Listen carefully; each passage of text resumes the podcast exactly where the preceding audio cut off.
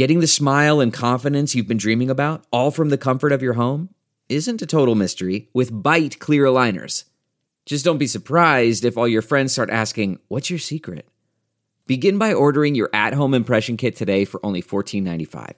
Byte clear aligners are doctor directed and delivered to your door. Treatment costs thousands less than braces, plus, they offer flexible financing, accept eligible insurance, and you can pay with your HSA FSA.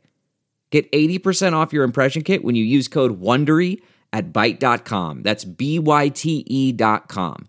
Start your confidence journey today with Byte. This week on the Chicago Bears Review, our beloved got 2017 underway with a visit from the defending NFC champion Falcons, and we're trying to get the year started off right with an upset over the champs in front of a home crowd at Soldier Field. Did the Bears shock the world? And what is the outlook from here? All of this plus bear up and bear down on the week one review episode of the Chicago Bears Review.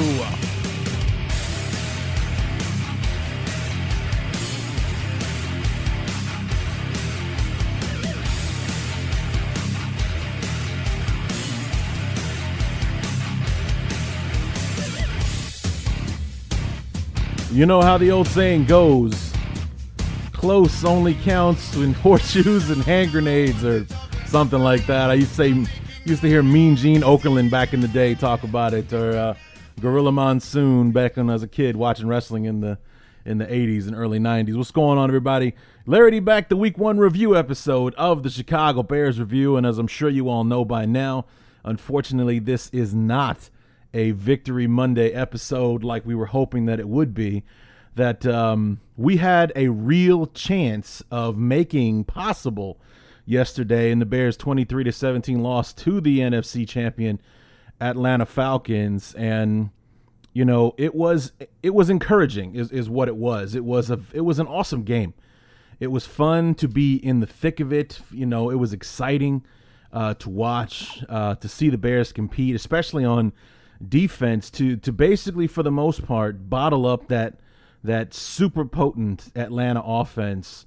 You know, the run game, the run was outstanding. The run defense for the Bears only allowed 68 yards against the so-called best duo, the best running back duo in football uh, yesterday. I mean, just an outstanding uh, effort uh, in the run defense. The pass defense, that's where the that's where there needs to be some kind of uh, improvement going into week number two uh, against the uh, Tampa Bay Buccaneers because, um, you know, it was uh, 320 something yards, I think, for Matt Ryan uh, yesterday, end up being the uh, the damage uh, against the secondary.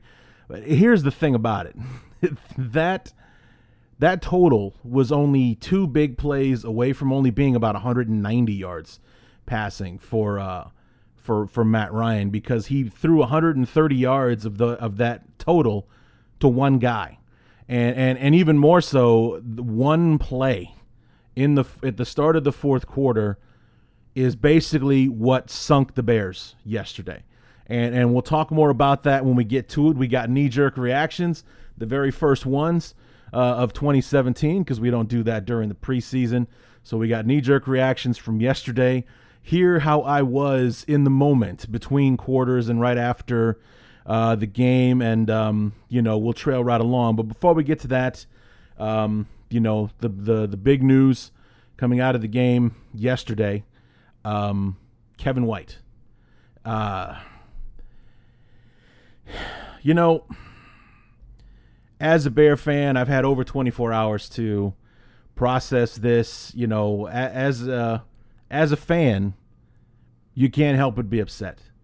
You know, you can't help but be pissed off because this kid can't keep himself on the field. Um, but you can't be pissed at him. You know, it, it's just bad luck, is all it is.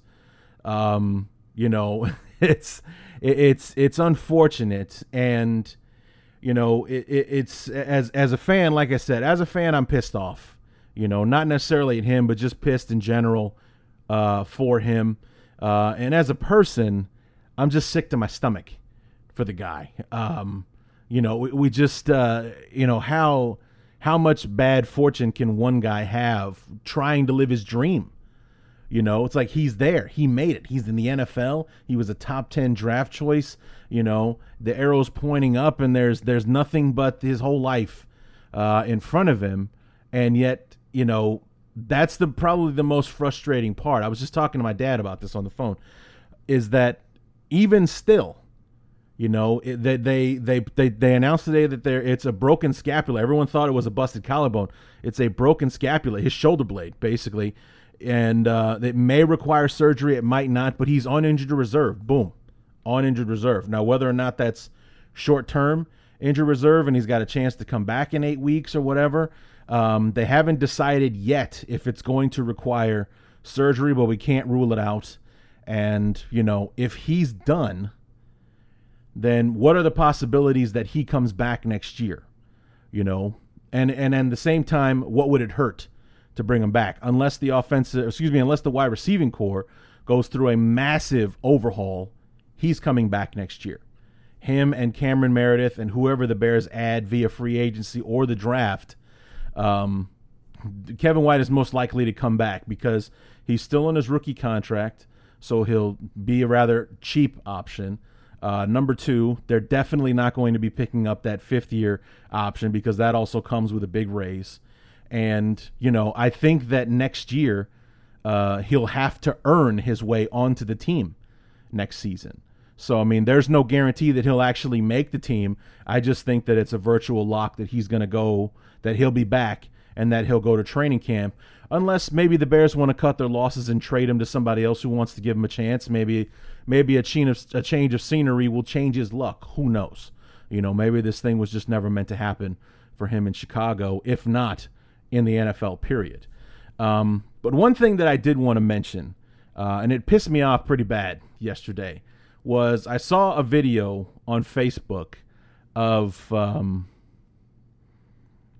so-called fans uh, burning Kevin White's jersey, and um, that's not funny. It, it, really, it just isn't. You know, I, I put you two idiots in the same category as I did anyone who thought it was a good idea to burn Jay Cutler's jersey after the NFC Championship game back in 2010. You know, real fans don't do that. It was not funny. It was a low class move. It's it's it was you know inappropriate, and it's just it's it made me sick to sit there and watch that you know, the smile on his face while he was lighting it up with his little torch uh, and all that kind of stuff. You guys should be ashamed of yourselves. Honestly, you should be ashamed. I hope you listen to this. You should be ashamed. That is not funny, and that is not what real fans do. You do not kick one of your guys while he's down. You know, nobody in the world feels worse about what happened yesterday than Kevin White. He's he had to be inconsolable yesterday. Okay? and it just it was just not cool, not cool at all. So it just uh, it made me, it made me sick to see that video, and uh, I hope they take it down. You know, I hope they have taken it down uh, because it was a punk ass thing to do. I believe that 100%. You know, it's fine to be upset. You know, voice your opinion. You know, Twitter, social media, Facebook, whatever you got. Don't do that. That's just Disgusting is what it is. That should have never, ever happened. You should be ashamed of yourselves. Both of you. Both of you. So I'm going to leave their names out of it, but they should both be ashamed. They should absolutely be ashamed of that. So, you know, it's just just made me sick to watch it. It's uh, just I was so pissed off after I saw that. It's just like I just it's like what's the point of that? You know, how is that funny? It's not funny. None of it is funny. So I mean, you sit there, you shake your head, you know, and it's I mean, it's it, you know, maybe you laugh just to keep from from being upset, you know, or or lashing out or showing the true anger, just the frustration of having this kid a number 7 overall pick and in 3 years he's basically played four and three quarters of a football game uh, for us you know, and, and the frustration of not knowing. Even now, we still have no idea what we have in Kevin White. He hasn't been on the field long enough to prove himself. You know, the very little that we have seen, uh, you know, we saw nothing in 2015. We saw basically three and a half games last year because he got hurt just before halftime in the fourth game against Detroit, and he was having a good game against Detroit. You may be thinking, okay, he's finally getting his feet underneath him. We'll see what's going on. Boom, broken fibula done for the season. And then this year, two catches for six yards, one of them for zero uh, yards yesterday, and that was the one where you know he had a a defender fall on him awkwardly, and the next thing you know, he's he's on the shelf again. You know, it's justified to be frustrated, to be angry and, and, and whatnot because he was supposed to be special. We spent a high draft choice on him, and it's been a waste to this point. It has been. So, but to burn the jersey, it's just a low class move. And, uh, you know, I don't agree with it at all. You voiced your opinion. This is me voicing mine. You should be ashamed of yourselves for doing something that stupid. Absolutely disgusting. Anyway, despite all that mess, we actually had a good day yesterday. Uh, despite the uh, despite the loss, uh, the Bears looked pretty damn good. Um, the offense is still a sense uh, uh, a source of concern, especially now considering our wide receiver uh, situation. But um, you know, Tarik Cohen was a beast yesterday. Jordan Howard was doing his thing, and and Mike Glennon didn't lose us the game yesterday. Um, I know some people would probably argue that, and uh, I'll play devil's advocate here uh, in a little bit. But um, let's go ahead and dive into this now. So things kick off. We're in the first quarter, and there's honestly, and you'll hear the, you know, I don't even want to call it uh, confusion if you will, but you'll hear it in my voice. There's something just like, okay, the first quarter happened, but not really a whole lot did happen uh, in the first quarter uh, with the knee jerk reaction. We're looking at a 3 nothing game after one quarter, but not a whole lot went hap- not a, lot, a whole lot happened the the Bears defense uh, did the bend but don't break thing and gave up a field goal. You know, holding firm, not letting Atlanta score, and the offense was still kind of looking for its uh, for its footing. Um, you know, the fireworks happened in the second quarter, but we had to get through the first quarter first. Knee jerk reaction in the first quarter. The Bears and the Falcons didn't actually end on the best note with a sack uh, on Mike Glennon there. Had the chance to run out, out of the pocket, decided to, and waited too long basically, and got himself sacked by Vic Beasley. But for the most part, it's it's it's not a bad start. Um, we we bent a little too much on that first drive, but uh, held firm while the Falcons were in field goal range to hold them to, to a three nothing lead thus far. Uh, Buck really buckled down on the on the next drive on defense, and then on offense. Um, is doing better with their second drive, where I think we maybe be a first down away from being within field goal range uh, at this point, but we're moving the football. Uh, Mike Glennon, aside from one ball that he launched over Zach Miller's head by about four feet um, has looked pretty good so far. Some nice throws that he's made and uh, and what have you. So not really a whole much to talk about in the first quarter. We're down three to nothing. Uh, looks like we're trying to get ourselves in field goal range to maybe tie this thing up. But uh, you know, right now it doesn't look like three and thirteen versus the defending NFC champ. It looks like two teams, you know, battling it out right now. So we'll see how it goes when the second half, or excuse me, when the second half quarter I was going to say second half again. When the second quarter begins, the Bears down by a field goal. Right there is what it sounds like when my uh, when my when my mouth can't quite catch up to my brain. I just keep you know spitting out like I just the second half, the second half. The I mean the second quarter. Damn it, you know what I'm saying? Um, anyway, you know you know like I was saying, it was it wasn't all that exciting. Uh, of a first quarter, um, it, it you know the the point that I made there at the end it, it didn't really look like a major, you know, separation between the two teams.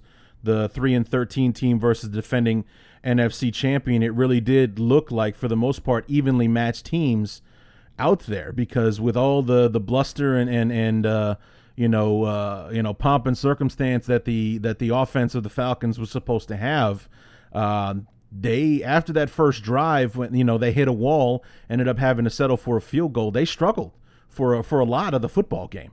Uh, Keem Hicks with some sacks, and you know, like I said, 68 yards rushing from the quote unquote best running back duo uh, in football yesterday. So I mean, Vontae or Devonta Freeman was supposed to, you know, be a stud. He was supposed to be somebody the Bears had to worry about, and he was a virtual non-factor uh, in this football game. So I mean, it was uh, it was an, an impressive showing uh, from the defense, and we'll talk about that fourth quarter in a second. But um, you know, the fourth, the the second quarter, you know, gets underway, and that is where the fireworks happen. Uh, to start the second quarter, uh, apparently. Um, you know, Connor Barth must have been showing some things in in in practice or or or what have you, because like I said, I thought we were at least a f- uh, first down away from being in field goal range because we were in, you know, I think like the 36, 37 yard line. But uh, apparently John Fox was cool with it. Maybe we had the wind at our back or whatever the case may have been. Uh, but the first, basically, the first or second play of the second quarter was a 54 yard field goal uh, from Connor Barth. And I was not the only one who was surprised, number A, that the Bears attempted it, but B, that the guy freaking made it. He made it with room to spare. It was a beautiful kick. So, uh, start off second quarter, boom, right away it's 3 3. And then the fun really began between the Bears and the Falcons just before halftime. Knee jerk reaction to the second quarter, the Bears and the Falcons. And we got ourselves our ball game on our hands here. Um, after what, what ended up being the worst defensive drive that we've had so far, uh, the Bears had, uh, you know, we looked like a 3 and 13 team as, as far as defense by the, the fact that we had opportunities to get ourselves off of the field, but kept giving the Falcons uh, chances and getting first downs. And then Julio Jones, a big 25 yard gain on like third and 11 and things like that. The Falcons are able to get themselves in the end zone to put it up uh, 10 to 3 uh, with about four and a half minutes to go. And I'm sitting here with my buddy and I'm telling him, I was like, if we're going to have any kind of success in this game, we can't, the, the offense has to answer in some way even if it's just with a field goal, these last four and a half minutes, the offense for the Falcons cannot touch the field again. And sure enough, the offense answers, but not in the way that you would expect as far as, you know, with four and a half minutes to go at the half, we got there running the ball. I mean, we, I don't even remember throwing a pass on that drive. The big key play of that drive was uh, Tarik Cohen, who has been a ping pong ball out there on the field today, taking crazy hits left and right uh, on the field. A, a, an insane, like like tur- you know, misdirection or you know, change direction run of, of almost 50, I think 47 yards is what it ended up being at the end. Uh, we get the ball down, and, and, and the deciding play, the touchdown play, was a, a wildcat play where Tarik Cohen takes the direct snap, hands it off to. Uh, um, Jordan Howard, who runs it in from about five or six yards out to tie the game up with about nine seconds to go on the half. And, uh, you know, the Falcons just kneel it to, to close it down. It's 10 to 10. The Bears start with the football to kick off the second half. And, you know, how could you not be optimistic about how the rest of this can go? It's, it's going to be a testament of, uh, of will, basically. If the Bears can play the first, the second half the way they played the first, I love our chances to start the year 1 and 0. You hear how jacked I am when I'm doing that review? I mean, we just scored with about nine or ten seconds to go there uh, in in the second quarter, and, and, and like I said, that that that touchdown drive just before the half, not one pass, at the very least, not one pass completed. I'm not even sure there was one that was thrown. Uh, to to be honest with you, um, you know that that that run from Tarik Cohen was was everything that everyone said um, you know, like everyone's saying that uh, that, that Tarik Cohen is supposed to be uh, Ryan Pace's Darren Sproles, and that run right there, that was Darren Sproles esque. You know, to be able to to run and and not find the lane that he's looking for, turn around and be able to turn nothing into a whole lot of something. You know, 47 yard run and you know he was one one more tackle away from breaking that thing off completely and getting it uh, into the end zone. And then what i loved was the creativity uh, at the goal line with the wildcat play. And what made that play so great is that it was an absolute pick your poison for the falcons. There, it was a lose-lose situation across the board because with cohen taking the direct snap you have to respect either one of those either one of those guys is dangerous with the ball.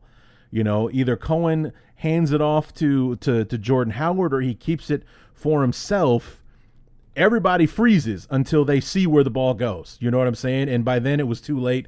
Jordan Howard makes it into the end zone easily from about five or six yards out, but the stadium exploded when Jordan crossed the uh, crossed the goal line. We tie up the game at ten. You know, we're neck and neck with the NFC champs, and it is not a fluke. It is not, you know, uh, it, you know, it wasn't a fluke. The Bears were in this thing. Like I said at the end of the, the first quarter, knee jerk reaction. It didn't look like that separation that people were expecting. You know, people were expecting a gargantuan blowout because the best team, the best offense in football was coming to town against the defense that, you know, was was tough, but uh, wasn't good enough to stop what the Falcons are bringing to town. And here we were, giving the Falcons all they could handle. You know, absolutely all they could handle. And um, you know, again, the third quarter was more like the first quarter. Not a lot of fireworks. You know, the Bears did not come out, you know, guns blazing uh, in the in the third quarter and and and you know fully take advantage of the momentum they had going into the second half and the score was the same actually. Uh, you know three to nothing in the third quarter in favor of the falcons and it was the fourth quarter where the fun began. But like i said before to get to the second quarter we got to go through the first. Well to get to the fourth we got to get through the third. Knee jerk reaction to the third quarter, the Bears and the Falcons, and it's still a ball game. It's 13 to 10. Atlanta has the lead, so basically the same as the first quarter, where we're, we're, we're bending but not breaking on defense. And on offense, we were not impressive at all. Atlanta seems to be keyed in on the fact that we're having all of our success running the football. Mike Glennon, I think, has 50 yards passing uh, in the football game thus far, and you know we're not really trying to challenge the secondary of the Falcons at all uh, in the passing game. And in the rare times that we've had that we've tried, uh, Glennon has gotten himself sacked a couple of times. So well, that's what we need to do in the fourth quarter. We need to to, to, to pass the ball a bit, if, if for no other reason than to get the defensive uh, to get the defense of the Falcons off the line of scrimmage, so to make it easier for us to run. But um, you know, we haven't made any mistakes, no turnovers. Knock on wood that I didn't just screw us on that one. And uh, you know, we have the football. We're finally moving the football. We did not move the ball at all uh, in the third quarter. So hopefully we're loosening things up. We keep the defense off the field because Atlanta's had like on all three of their scoring drives are like double-digit plays on all the drives. Get the defense off the field, give them a break, make the offense do something to at least maybe get us a tie. It's 13 to 10 going into the fourth quarter We'll see if we can make it happen. And that was something key that I did want to talk about was, you know, I mentioned it before, was the the passing game in the first three quarters of the football game was virtually non-existent. You know, I said Glennon had about 50 yards passing going into the fourth quarter. I think I may have been generous uh, with that number, and and and with the the sacks that we had given up, his actual like net passing yards was like in the 20s uh, or something like that. There was a play, I think it was in the third quarter or the fourth quarter, one of the two, that we got a 15 yard unsportsmanlike conduct penalty on the Falcons on the punt because one of their one of their gunners uh, was forced out of bounds, but like ran 50 yards down the side of the field out of bounds, basically protecting himself uh, from the Bear defenders. That's an unsportsmanlike conduct uh, penalty, 15 yards. So you tack on 15 from the end of the run, and then like one or two plays in, I think it may have actually been on first down. We gave 12 of it back when Glennon got himself sacked. Um, you know, he was uh, the one knock that I would have on Glennon in the game yesterday was his pocket awareness. Whenever there was any kind of serious pressure uh, applied on him, he looked like he was panicking back there. Um, like he didn't know what to do. He didn't know where to go as far as trying to find a, a soft spot in the pocket to step up into. And and like I said, that was on the rare occasion that it wasn't a three step dump off to you know Cohen or Miller or Dion Sims or uh, Jordan Howard out of the backfield. Tarik Cohen, you know, as amazing as he was yesterday, your running back you know, out of the backfield should not be your leading target. He had 12 targets and had eight catches uh, yesterday uh, in the football game. I mean, you know, Josh Bellamy, uh, you know, even Kevin White, I think only had like three targets or something like that with his two catches yesterday before he left the football game. Um, you know, basically, if it wasn't some sort of dump off or something, sh- you know, short, five, six, seven yard dump off passes, we weren't trying it, you know, or at least not in the first three quarters uh, of the game. We just weren't trying to, you know, cha- like I said, we weren't challenging the secondary of the Falcons at all uh, yesterday. Now, I don't know if that was out of fear uh, or if we were just taking the underneath routes because, uh, you know, the Falcons were keeping everything in front of them. Uh, yesterday, I don't know if that's just something that we learned in in film studies or or, or whatever, but it, to me it looked like more of the same from the preseason, and that's what was frustrating to watch. We're we're running the football and then we're taking all the underneath stuff. We're not challenging, uh, trying to go vertical at all. I mean, not that we really have the horses for that, but you know, we weren't even trying to do any like deep digs with our tight ends or or anything like that. I mean, what the hell did we draft a six foot seven tight end for if we weren't going to try to use him and his catch radius down the middle of the field? I, I, the only time I ever saw Shaheen on the field yesterday, he was blocking. So, you know, that seems like a misuse of what that guy is supposed to be. So, I mean, I know he's a rookie and, and, and all that kind of stuff, but if he's on the roster and he's active, you know, why not use him for what he is? And we're not doing that yet. Yet. Knock on wood. Yet. But, um, you know, uh, as frustrating as the third quarter was, the end of it, we were starting to see the Bears warm up. Same as like we were getting warmed up at the end of the first quarter led to this the first scoring drive with the field goal at the start of the second. We go in down by a field goal, and then there was a moment where the wheels kind of fall off for a moment, and you thought it was over. But the Bears fought back, and we're you know we're basically spoiler alert. We're about to tell you what happened at the end of the game if you didn't know, and we'll talk about it just afterward. But a lot happened in that fourth quarter, one of the most exciting quarters of football I've seen in a while, and it ended with the Bears almost taking it from the Falcons. Knee jerk reaction to the Bears and the Falcons, and it literally came down to the last play of the game. Um, tremendous fight from the Bears. Um, to, to, to, to do that, especially considering that at, at when it was 13 to 10 early in the fourth quarter, there was some fluke, insane play that the Falcons made. A huge, like 80 plus yard touchdown reception from Austin Hooper, where it's just like you know, the Bears were bearing down on Matt Ryan. He heaves one up, and of course, the guy's standing there all by himself. The busted coverage, no one was around, and he manages to, to make his way into the end zone uh, to score. At, it was 20 to 10 at that point, and it just kind of looked like it was all over at that point. Like the it, the all the, the the emotion had been sucked out of the stadium and everything, and the Bears were able to bounce back put one on the board, and you know, to 23-17 ended up being the final score. The final drive with about two and a half minutes, three minutes to go in the in the fourth quarter, we get it all the way down inside the 10-yard line, and four shots from inside. We had a couple of drops, and the sack on fourth down from Brooks Reed, who my buddy and I have been saying this guy's been jumping the snap count all day long, and he never got called for it. Well, he did it again on that one play, and it ended up being the sack that ends the game. Uh, the Bears come up short against the Falcons. Um, hopefully this wasn't just a week one gem of, of, a performance that this is something we can look forward to from the bears uh, going forward so it's an it's an 0-1 start for the bears but how can you not be optimistic after a performance like that going through the rest of the season. So we'll uh, we'll get ready for, for Tampa Bay and see if we can uh, see if we can reverse our fortune on the road next week. So will this uh, this stellar Week One performance will it be a fluke? You know, when we look back on this season, be like, yeah, boy, what could have been if that team had showed up from Week Two and beyond, or is this a, a you know this is a question we've been asking ourselves since the um, since the game against the Titans. You know, is this a window into what we can look forward to in 2017, or did we just get lucky? You know, were we just prepared for the Falcons or you know because we've had an entire off season to prepare for Atlanta were we just more prepared because we had more time for them?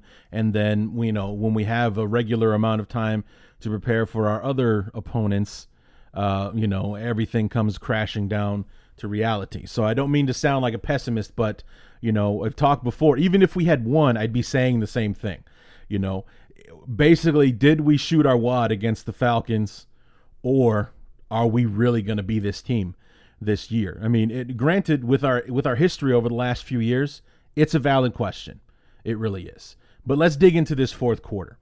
Um, that play to Austin Hooper, it really did just kind of suck the air right out of the stadium. I mean, you could just feel like everything was just like, oh, we were so close, you know, especially with the entire situation. The Falcons were were down inside their own 20 yard line. It, it ended up being an 88 yard touchdown pass, is what it was. So they're at their own 12 yard line, and just before, like a, a second and a half before um, Ryan throws the football, he kind of does this thing where he looks like he's given up, like he, like the the the Bears, uh, the the pass rush is bearing down on him, no pun intended, and it looks like he just kind of stepped, and you see him almost like kind of squat for a second and then at the very last moment, he he springs up, takes a step forward, boom, heaves it down the field. Like it was at that moment that he saw how wide open Hooper was. Just heaves it down there. There's nobody around for miles. Uh, Quintin Demps was able to try to track him down, but you know it was like trying to tackle a tank, and he got the stiff arm from hell that uh, shoved him into the ground, and he, you know, Hooper just you know ran it in uh, from there. But that was the play basically that won the game uh, for Atlanta. That one fluke busted coverage play that uh, that won the game because that ended up being the difference. You know, twenty three to seventeen. Without that, uh, without that that play, if we sack uh, Matt Ryan, we're in excellent. I mean, uh, uh, you know, out, outside of you know some miraculous booming punt uh, from the Falcons, we are in excellent field position. We have all the momentum, you know, and and on our way, you know, marching down the field uh, in the fourth quarter. But um, you know, all the credit in the world to the to the to the Bears, man. That after that moment, we're down two scores. It looks like the NFC champs have finally taken hold and control of this game. They dug themselves out of this huge hole, and you know, uh, the the the big play. They they they've got a two score lead now, and the momentum's all with them. And instead, the Bears answer. You know, Michael Glennon takes over. We start throwing the football a bit more. Um, you know, we get ourselves down the field, still dinking and dunking, which I was not a fan of, but you know, we did have some bigger plays. Deonte Thompson, or more, mostly Josh Bellamy, uh, forced into duty because of the injury to Kevin White. But uh, you know, uh, we move ourselves down the field, and uh, Tarik Cohen scores his first ever NFL touchdown uh, pass from Glennon out of the backfield. And I really loved the way that Cohen finished the play.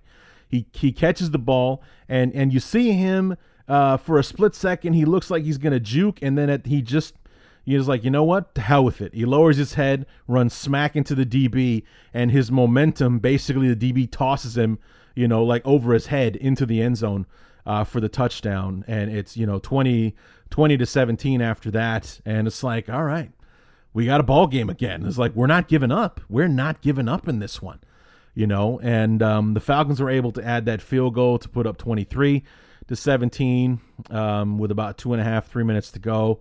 Then uh, you know the drive and, and Glennon getting the ball uh, down the field. And here's the thing about that that last the the last four plays uh, of the game.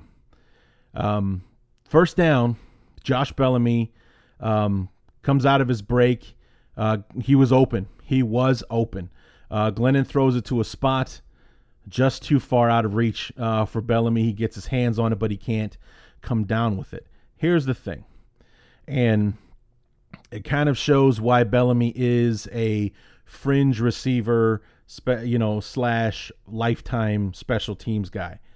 If you go back and look at it, if you have a chance to see the actual like isolation cam uh, on Josh Bellamy. When he gets into the end zone, just before he gets into his break, for whatever reason, you know, maybe it's because he felt like he needed the separation. He engages with the DB, before he goes into his break. The only problem is the second that he starts to engage with the DB, that's when Glennon threw the ball.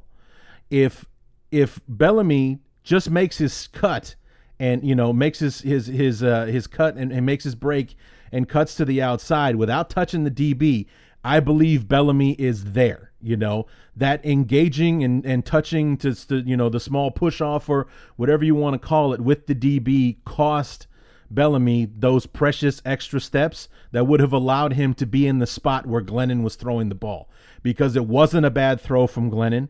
And in the end, Bellamy was almost there. If he hadn't engaged with the DB in the end zone there, he's able to to save those those extra steps and be where he needs to be, you know, to be in the spot where Glennon was throwing the football. Then that's that's ball game right there. You know, we win the game and and that's all there is to it. Second down, Jordan Howard. Um, I don't want to say he heard footsteps as far as like fear is concerned, but he definitely knew somebody was coming and he takes his eye off the ball. I think so he could figure out what he was going to do with it.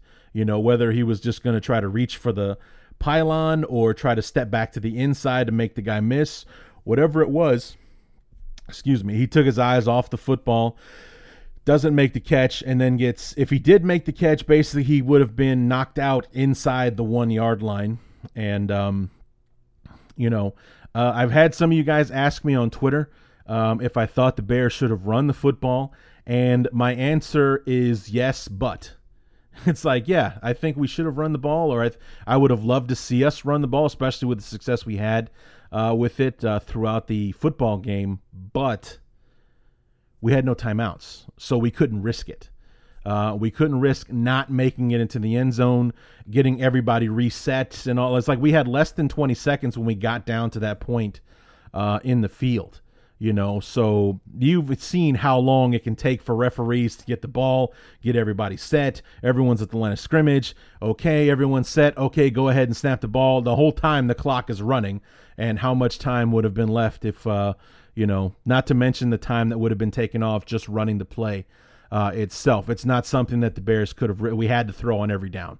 You know, we had to, th- and we had to go for the end zone every single time because uh, you know we get caught, and the same thing could happen if you get caught short of the goal line. Then you know it's a race to the line to try to get the ball snapped. So at the very least, you can spike it to give yourself another chance, and you waste it down doing that uh, on top of it all. So it's just, um, you know, I would have loved to see us run the ball. I, I actually I kind of wish we would have tried on fourth down uh, to run the ball instead of uh, you know instead of what happened. But um, you know fourth down, that guy jumps the snap or either he either jumped the count or he had Glennon's uh, cadence uh, clocked because he got off the ball that Bobby May blew right past uh, Bobby Massie, the right tackle, and um, you know again not the great, not very good pocket awareness from uh, Glennon not sensing that the rush was coming because if he steps up, there's room in the pocket for him to try to find somebody. Instead, he tries to scramble away, and Brooks Reed uh, runs him down, and that's a ball game. Um, so, you know, like I said, I'm not upset with with Bellamy. I don't blame him, and not the way that I did when he blew that game against the Titans uh, last year. But it just kind of showed like this is why, in my opinion, this is why he's number four or five uh, on the depth chart rather than just making a making a clean break and not engaging with the DB because I think he did it because he felt like he needed this the extra separation, you know, to at the very least to to bump into him to stop his momentum, but he ended up costing himself the precious steps that he needed to be where the football was, you know, or be where the football was going. I think he would have made the catch easily or got enough of the football into his hands in order to come down with it uh, in the end zone. But because he engaged that DB, he cost himself that that precious split second that he would have needed uh, to make the catch. So, you know, um, third down was was the Zach Miller. I think that um, that um, Glennon threw the ball too soon.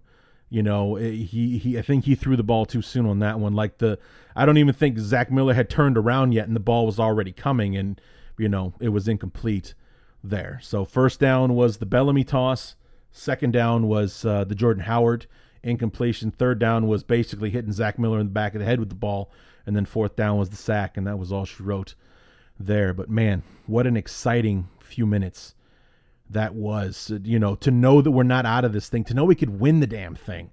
You know, we can win this thing, and just wouldn't that be the greatest thing?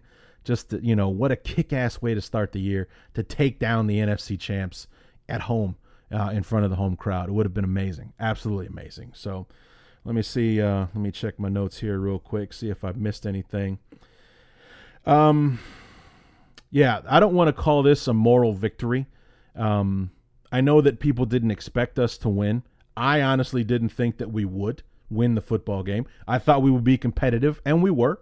You know, did I know it was? Did I think it was going to be that? Like come down to the wire. I hoped it would, but I couldn't honestly, you know, rewind me back to Thursday night when I recorded the show. If you'd asked me then what I thought the final score would have been, it would have been in the neighborhood. I think, you know, maybe uh, like a twenty-seven to seventeen final score kind of thing, where the you know it was a two-score win for the Falcons, not to be, you know, it, it, oh man, how exciting was that? Damn it! But um, you know, so I don't want to call this a moral victory, but I do think that the game said a lot more about the Bears than it did about the Falcons. You know, because the Falcons were supposed to win.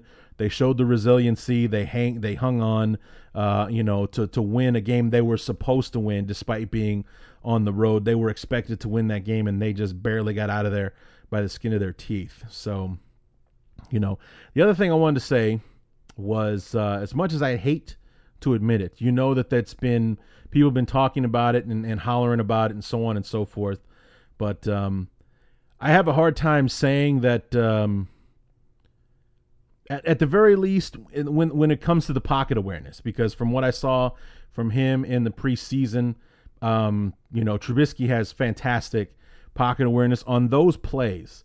If you could swap out Glennon for Trubisky, we get a better outcome on those plays. As far as like from start to finish, I don't really have a complaint with Glennon. It's just in those those situations where he got himself sacked, it's just like when he felt it closing down in on him, it's it's it's almost like he didn't know what to do. And I have a hard time, you know, saying that Trubisky couldn't have done better there. I believe he could have. You know, Glennon wasn't bad, but Trubisky's pocket awareness, I think, would have saved us at least two of those sacks, if not the very least the last one uh, on fourth down. Um, I still don't think Trubisky should be starting yet, but um, you know, it's like if if I tried to get into an argument with somebody about that, I don't know how well I would be able to present a case where I would win for Glennon. But um, uh, the receiving corps, the receiving corps that I was terrified of, uh, quote unquote, before Sunday, uh, is now giving me night terrors. Uh, the Bears absolutely have to do something. Uh, I think that uh, this could open the door for Tanner Gentry, which would be fun to see. Um, but there's also veterans out there, and we need a veteran, experienced guy. Uh, Vincent Jackson is still out there. Dorial Green Beckham is out there, and even some guys that the Bears have already gotten rid of. Victor Cruz, Eddie Royal, uh, Marquess Wilson. Those guys are all out there. Uh, Royal and Wilson, they know the offense, so they could just step right in. Um, you know, wouldn't be the worst thing in the world. And God knows they have to be healthy. They aren't doing anything right now. Um, you know, there was some rumors about the Bears possibly trading for Allen Hurns, uh, the wide receiver for the Jaguars, but with Allen Robinson uh, getting hurt yesterday, that rumor is all but dead now. So um, you know, it's it's either going to be some kind of trade from out of nowhere, or the Bears going out and, and picking up a Vincent Jackson, or bringing back a Victor Cruz or an Eddie Royal, uh, or or somewhere along those lines. Um, it's um it's not a pretty list that we have to pick from, but we need to do something. You know, we we can't go through the season with Deonte. Time. We still haven't seen Markus Wheaton yet. You know, he was inactive on Sunday because of that damn finger injury. So hopefully it's something that he'll be ready to go with this Sunday because God knows we need him now. And this is a guy that was looking for an opportunity to get some more playing time and be more featured in an offense than, you know, basically being buried under Martavis Bryant, Antonio Brown, and uh, you know Le'Veon Bell in Pittsburgh. Now he has a chance to you know be a more featured part of an offense with the Bears if he just get himself on the damn field. You know, appendicitis can't do anything about that. First practice back, you break a pinky finger and you have to have surgery on it. You know, we got to get you on the field, dude. We need you now. We absolutely need you now. So get yourself out there. So, and then um, the secret is out on Tarik Cohen, and that is a good and very bad thing uh, at the same time because of our passing game. Um, the secret is out on the fact that the Bears don't have much of a passing game. Um, you know, the, the, the you know I don't know if it was out of uh, respect to the Falcons' defense or their secondary. Um, if I don't know if it was respect for their pass rush because we wanted the ball to get out of their out of Glennon's hands more quickly, but we did not challenge the Falcons at all throughout the entire football game. For the most, there was one play, one in the fourth quarter, and it was, man, it was a really really good throw from Glennon, and it was you know one of those things where it was it was uh it was luck more than anything that it didn't work out. Luck as far as the Falcons is concerned. It was, uh, I think it was a linebacker or something that was guarding Tarik Cohen, who, for whatever reason, was the person that we decided to run a, a crossing route, a deep crossing route across the field there. Started on the right side of the field and basically ran a post across the field. And basically, the ball hits the guy in his thumb or something like that. Just barely, barely. I mean, he's he's basically face guarding um, Tarik Cohen and if it, the throw was still there, but it was jumbled. It bounces off his hands, hits Cohen in the face. They jumble it around. He doesn't come down with it. It would have been a touchdown. You know, if that guy's hand is two inches to the left, it gets right through, and I think Tarik Cohen catches it because he's actually looking at the ball, and this guy is just trying to impede uh, Cohen from catching the football and just manages to barely get a thumbnail into uh, deflect the pass. But that was basically the one shot we took uh, in the game um, yesterday. The rest of it was, you know, high percentage passes. So um, Glennon's, you know, completion numbers were decent. But other than that, you know, I would have a hard time seeing how, other other than sheer sheer test of will, uh, that Tarik Cohen has another game like that. Because who do you think the Buccaneers are going to key on on Sunday? You know, we're going to have to create opportunities for Tarik Cohen by spreading the ball around a little bit uh, uh, on Sunday. If we want Cohen to be a featured weapon like he was against the Falcons, we're going to have to develop a few other weapons so that, uh, you know, we can get some opportunities for this kid. Because believe me, after the performance that he had on Sunday, no one's going to be no one's going to be one on one with Tarik Cohen. That's that's not going to happen uh, anymore. Like I said, the secret is out. It's a good and a very bad thing all at the same time. We need our passing game to step up to uh, so that we can keep using Tarik Cohen the way we want to. Um, and then um, you know, pass rush. We need a we need a better performance. We didn't sack. Oh, Akiem Hicks had two sacks. Everyone else was virtually non-existent uh, as far as the pass rush. No no other sacks. Those two sacks from Akiem Hicks was a beast, man. The guy got paid and he's still balling. I love it. But um, we need a better pass rush. The Falcons have an offensive line that is one of the best in football, but there needed to be much more pressure on Ryan than we produced. Um, you know, and um, I think I'm going to get off Josh Bellamy's back, to be honest with you. And here's why. Um, it, it's it's not the greatest comparison in the world, but I, when I think of Josh Bellamy, I think of J'Marcus Webb um, the offensive tackle who was terrible more often than he wasn't. But you got to give the guy credit. When the Bears are playing, he's ready. He's available, he's healthy, and he's there. We don't always want to use him, but if we have to, he's available. We can count on him to be there. So, you know, Bellamy might not always give us the results that we're looking for, but at least he's there to try. And that's more, unfortunately, than we can say right now for a Markus Wheaton, and even more so, unfortunately, for the poor Kevin White. You know, I really hope this kid bounces back. You know, because one of two things needs to happen.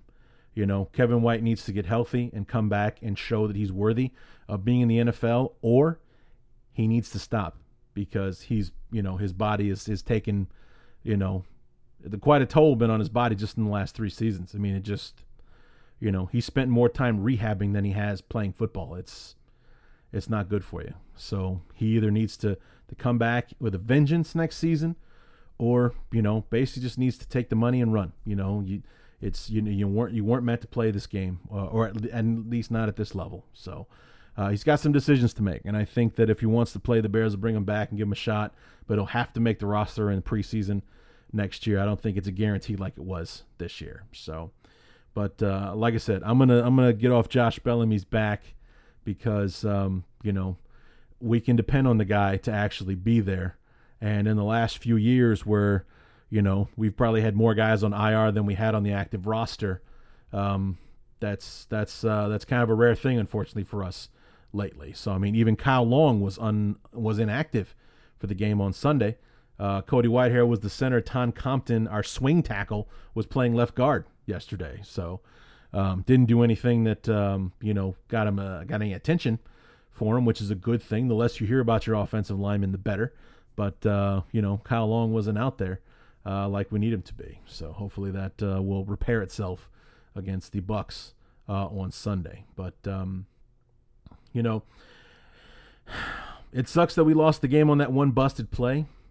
But uh, you know, when when you're playing a game, when you're playing against a team that's supposed to be better than you, uh, you basically have to make play mistake-free football. And the Falcons are good enough that they can win taking advantage of one mistake. And that's what happened. The Bears basically played a perfect game aside from that one big mistake that ended up being the the difference in the game. But um, you know, the fact that it didn't completely sink the team when it happened, which it most probably would have done last year. You know, just cut the heart right out of you, especially at that point in the football game. Uh, I think sends a ton, says a ton about the team, and it makes me optimistic for what could come here in 2017. So um, that is going to do it for my review of the game. What do you say we go ahead and wrap this thing up with everybody's favorite segment? That's right, the first 2017 version of Bear Up, Bear Down.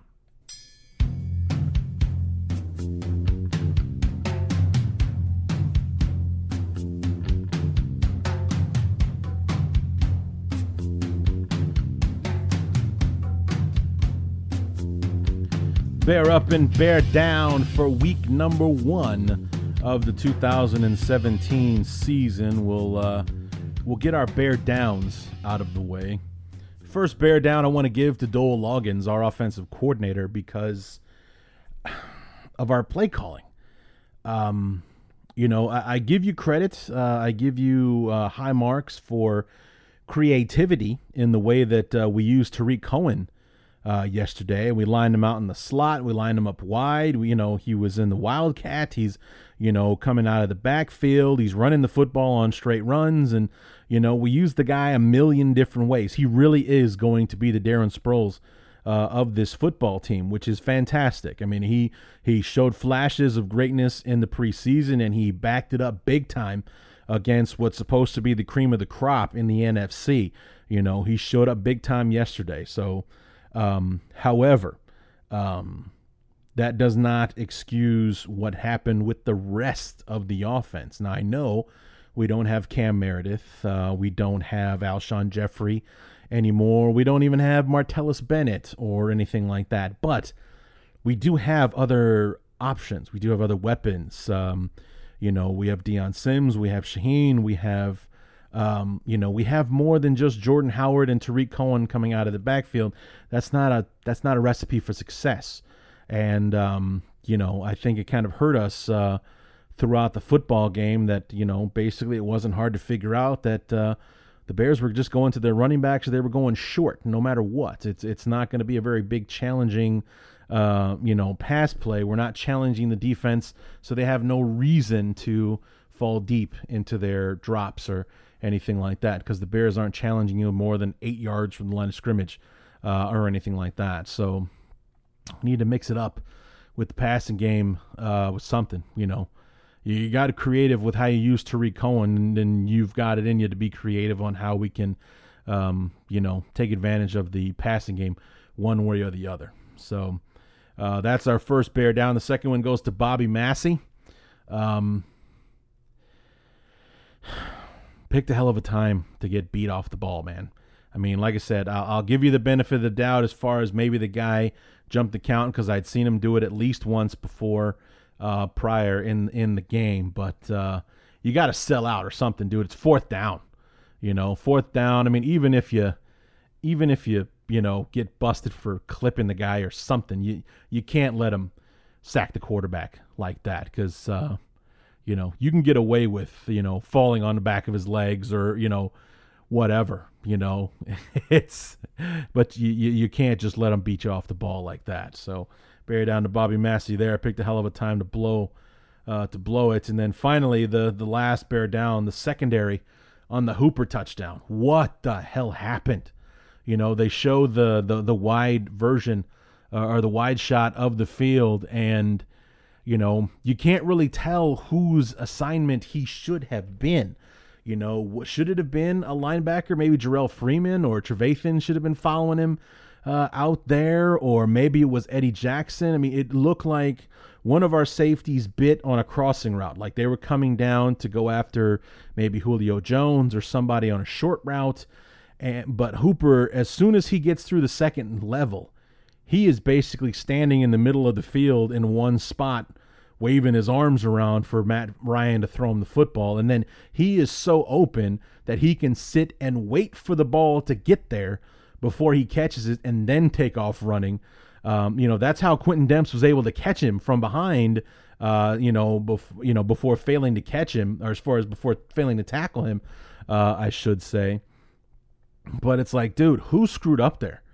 It's not as it's when you look at it, it's not obvious you know, because Quintin Demps, I guess, was was helping out with from the from the left side of the Falcon formation, the wide receiver that was coming that way, um, or maybe it was Jones or Sanu that was on the on that left side of the of the formation. He was, you know, giving help on that side, and and Hooper was just, you know, like roaming in the middle of the field, just wide open.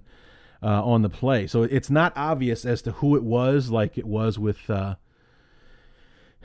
Chris Conte against the Packers in 2013, scumbag. But um, you know, Chris Conte, I, I, think he's still on Tampa Bay, and if he is, I hope I hope Tarik Cohen uh, causes you to dislocate your ankles when he, you know, jukes you out of your shoes. Dick. Anyway, uh, enough of that guy. Um, let's switch over to the bear ups. That's way more fun.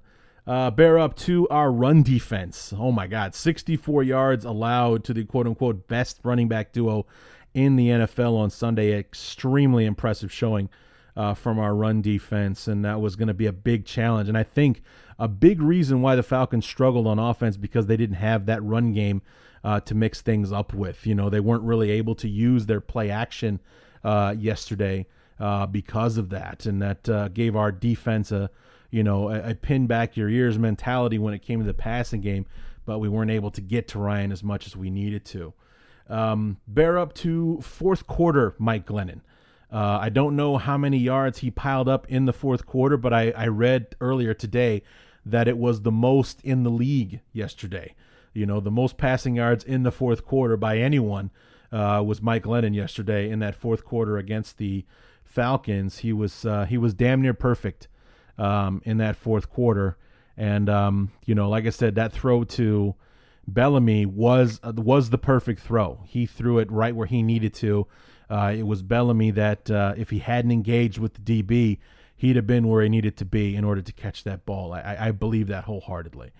Um, bear up to Dion Sims. His block. There was a play um, yesterday where Dion Sims blocked three people on one play. Like he started with the guy that he was lined up against, pushed him aside crashed in another one to kind of open the hole up a little bit more, and then kind of led the charge in front of, I think it was Jordan Howard. Uh, that was running to the left side, and then bashes into a third guy that allowed uh, Howard or whoever was I was either Howard or Cohen that had the football that was able to get it out in like another five or six yards just off that one block where Dion Sims blocked half of the defense by himself. And the two passes that Dion Sims did catch yesterday for 31 yards were big plays that got us first downs yesterday. So I know that we didn't sign the guy to be a pass catching threat, but I think he proved yesterday that he needs to be an option uh, in the passing game going forward because not only did he catch the ball, he got some YACs, you know, yards after catch uh, as well. So I mean, I think that the, the you know the big bruiser blocking tight end if you get him out into some open space, kind of like Austin Hooper yesterday for the Falcons. You know, that other pass play that he made, um, you know, one was for 88 yards and the touchdown, the other one was 40. In both of those passes, he's breaking tackles and Bear defenders are bouncing off the guy. You know, he was like a tank just rolling through uh, the secondary like that. I think Dion Sims kind of ran like that. I just I don't think he has Austin Hooper's speed though. But uh, nonetheless, he can get us some yards after the catch and and you know make some of those touch tough catches and you know wrap his arms around the football, lower his head, and get some extra yards. I, I think Dion Sims could be, um, you know, not a major threat, but definitely a tool to be used uh, in the passing game. Um, bear up to Akiem Hicks, like I said earlier, got paid, still balling. Two sacks from the big guy, two three tackles uh, for loss, and he was just an, an, a, you know a nightmare's presence uh, for the Bears uh, yesterday. And then bear up to our running backs. Bear up to Jordan Howard. Uh, he has to share the ball now, but he did well uh, with his chances. That uh, that what you call it Wildcat touchdown run uh, yesterday. Vintage Jordan Howard getting to the outside and, and you know running over defender to get inside, and then Tarik Cohen, the star of the football game. Uh, need I say more? I know it was over 100 yards uh, total offense from him yesterday, uh, 60 or 70 something yards uh, rushing, maybe more. And I know he caught eight passes for you know for a chunky yards there yesterday and a touchdown uh, as well. So player of the game for Tarik Cohen uh, yesterday. Hopefully, we're uh, with a lot more where that came from uh, for for Tarik Cohen and for our beloved uh, Chicago Bears. So there you have it. Bear up, bear down. The first one in 2017. Hopefully, we'll be heavy on bear ups for the remainder uh, of this uh, 2017 campaign. Um, you know, hopefully, we'll see a lot more efforts like the one we saw yesterday, where we are engaged and excited and watching the game until the very end and hopefully more positive outcomes for our Bears as we go through uh, this season. So, like I said, that's going to do it for the week one review episode of the Chicago Bears review. Come back on Thursday. Now, I'm not 100% sure what we've got on tap for Thursday. I mean, I have a commitment uh, from uh, from Brent Allen and Ren Dax from the Pewtercast uh, for the Buccaneers. But uh, as you know, those guys live in Florida, and Florida is up to its eyeballs in Hurricane Irma right now. So um, I, I reached out to them again today to see if they were still in for Wednesday, and I have yet to get a response back. So I don't know if we're going to have a guest for the Tampa Bay Buccaneers on Sunday. Hopefully, they you know these guys are safe, and uh, you know maybe they evacuated and they're out of harm's way, and that's why they'll be able to do the show uh, on Wednesday. Uh, I'm talking to them Wednesday, and then the show will be on Thursday. So I don't know. Maybe it'll just be me previewing the Bucs on my own, um, or maybe we'll try to wrangle somebody else to, to help us out with that. Um, uh, in the meantime, but um, you know, planning on having the Pewtercast guys on the show, and hopefully they're safe and sound and can uh, join us uh, this week. If not, uh, we'll figure it out. So come back on Thursday to figure out what the fate of the show is. Until then, my name is Larry D, and this has been Chicago Bears Review.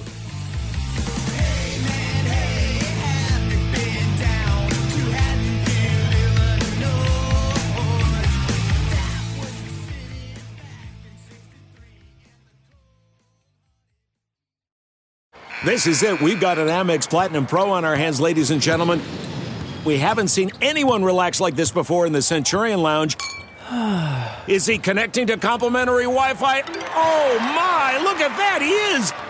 And you will not believe where he's going next. The Amex dedicated card member entrance for the win! Unbelievable! When you get travel perks with Amex Platinum, you're part of the action. That's the powerful backing of American Express. Terms apply. Learn more at americanexpress.com slash with Amex.